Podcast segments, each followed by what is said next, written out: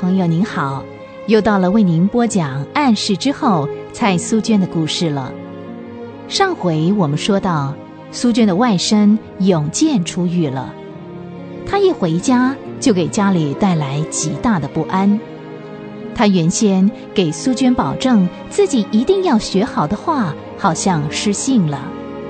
苏娟心里很沉重，因为是他为永健争取这个自由的。苏娟有义务负一切的责任。最难过的还是永健的母亲，也就是苏娟的六姐，因为永健对母亲连理都不理，而且还以十分仇恨的态度对待母亲。苏娟决定靠着神帮助这个孩子改过自新，所以鼓励永健练习写作。也派给他抄写福音单章的工作。很意外的，永健并没有拒绝。苏娟还规定永健以后出门必须取得他的同意，而且只能坐他的人力车。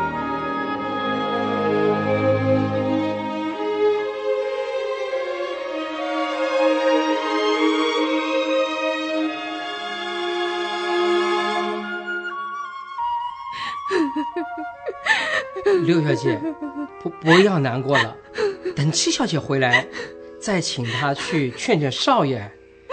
唉，少爷只听七小姐的，除了七小姐，他谁也不理啊。好了，七小姐回来了，什么事啊？六姐，您是不是永进又惹您生气了？可不是吗？早上您出门不久。少爷突然像中了魔似的，把他的房间踢成一块一块的。啊！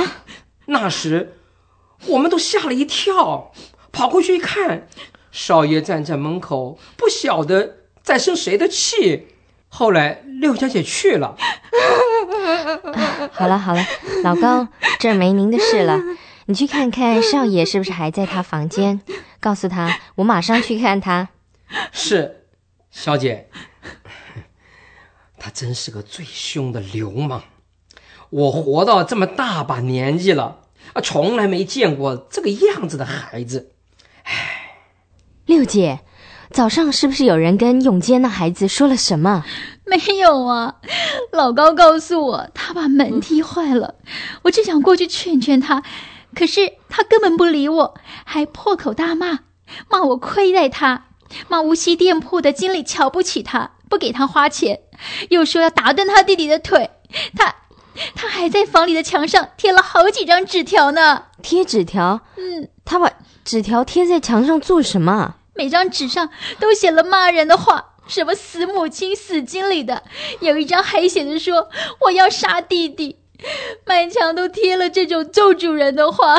七妹。你说我该怎么办？好，好，好，六姐，别别急，别急，不会有事的。我想他只是想发泄发泄孩子的脾气罢了。七妹，我很失望，这孩子一点儿也没改变，他以前说的全是假话，现在人人都拿他当老虎，谁都怕他。六姐，不要灰心，其实永健并没有我们想象的那么凶，那么坏。他也有他可爱的一面呢。我想他不是有意要骗我们，只是他胜不过自己的老脾气、老个性。我们总不能希望他在一天之内就脱胎换骨、完全改变呢。我们就继续用祷告来帮助他，好不好？嗯，好了，我现在去看看他。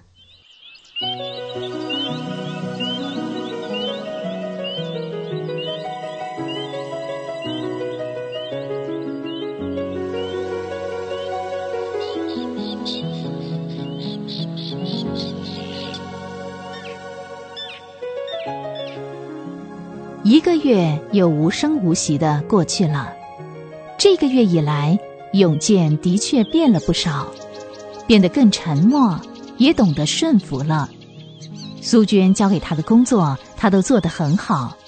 他把每一个单章都复写了几百张，他也开始写小品文、写诗，写得很好，词句很美。他对母亲的态度还是连理都不理，从来不正眼看他的母亲，表情像石头一样的坚硬。所以，苏娟的六姐常常一个人偷偷的流泪。但是，她除了迫切的为儿子祷告以外，还能够做什么呢？六姐，告诉你一个好消息，您听了一定会很高兴的。什么好消息啊？来看遍这篇文章。说着，苏娟就递给他一张报纸，要他看看里边的一篇小品文。嗯，哎，这是谁写的？啊，是永健。怎么样，很惊奇吧？这是其中的一篇。待会儿我再给你看看几篇，他写的真好。七妹，这张报纸，嗯，可以暂时放在我这儿吗？我要好好的看他写的怎么样。当然可以啦，我是特别为你买的。嗯，你看，这孩子啊，别看他一天到晚闷不吭声的，原来呀，都快成名作家了。这家报馆给的稿费很高。怪不得刚才我去找他谈这件事的时候，他高兴的笑了。哎，我第一次看他笑得这么开心，感谢主。哎，六姐，嗯，你可以趁这个机会多跟他接近，跟他谈谈话吧。嗯，没有用的，他不会理我的。我，我还是不要去的好。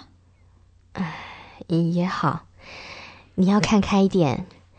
永健不是不爱你。我想他是故意在你面前耍孩子气。你还记得哥哥他小的时候还不是这样？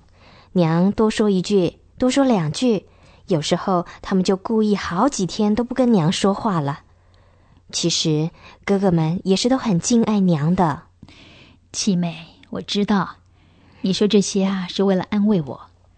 永健不是您所想的那么单纯的孩子。不过你放心。这一年多啊，我也想开了。孩子有孩子的想法，有他们个人思想的天地。虽然我是他们的娘，但是我也不会勉强他们，凡事都要照着我所期望的那样。随他吧。何况我的想法也不一定对，一切就交给主去处理吧。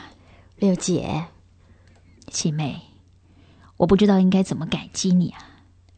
要不是你啊，我不敢想象，永健这孩子啊会堕落到什么样的程度。六姐，别这么说，其实我也没有为他做什么，这完全是神的恩典，是我们大家天天同心为他祷告的果效。这一生啊，我也再也不求别的，我只求神感动永健真正的回头，求神感动他再叫我一声娘。这么多年了，他一直都不叫我，不跟我说话，我我很难过。慢慢来，六姐，今天你应该高兴才是啊，怎么又哭了呢？是是，我应该高兴，我再也不哭了。我相信主会听我的祷告。成全我的心愿。嗯，那我进去喽，我去看看永健。嗯。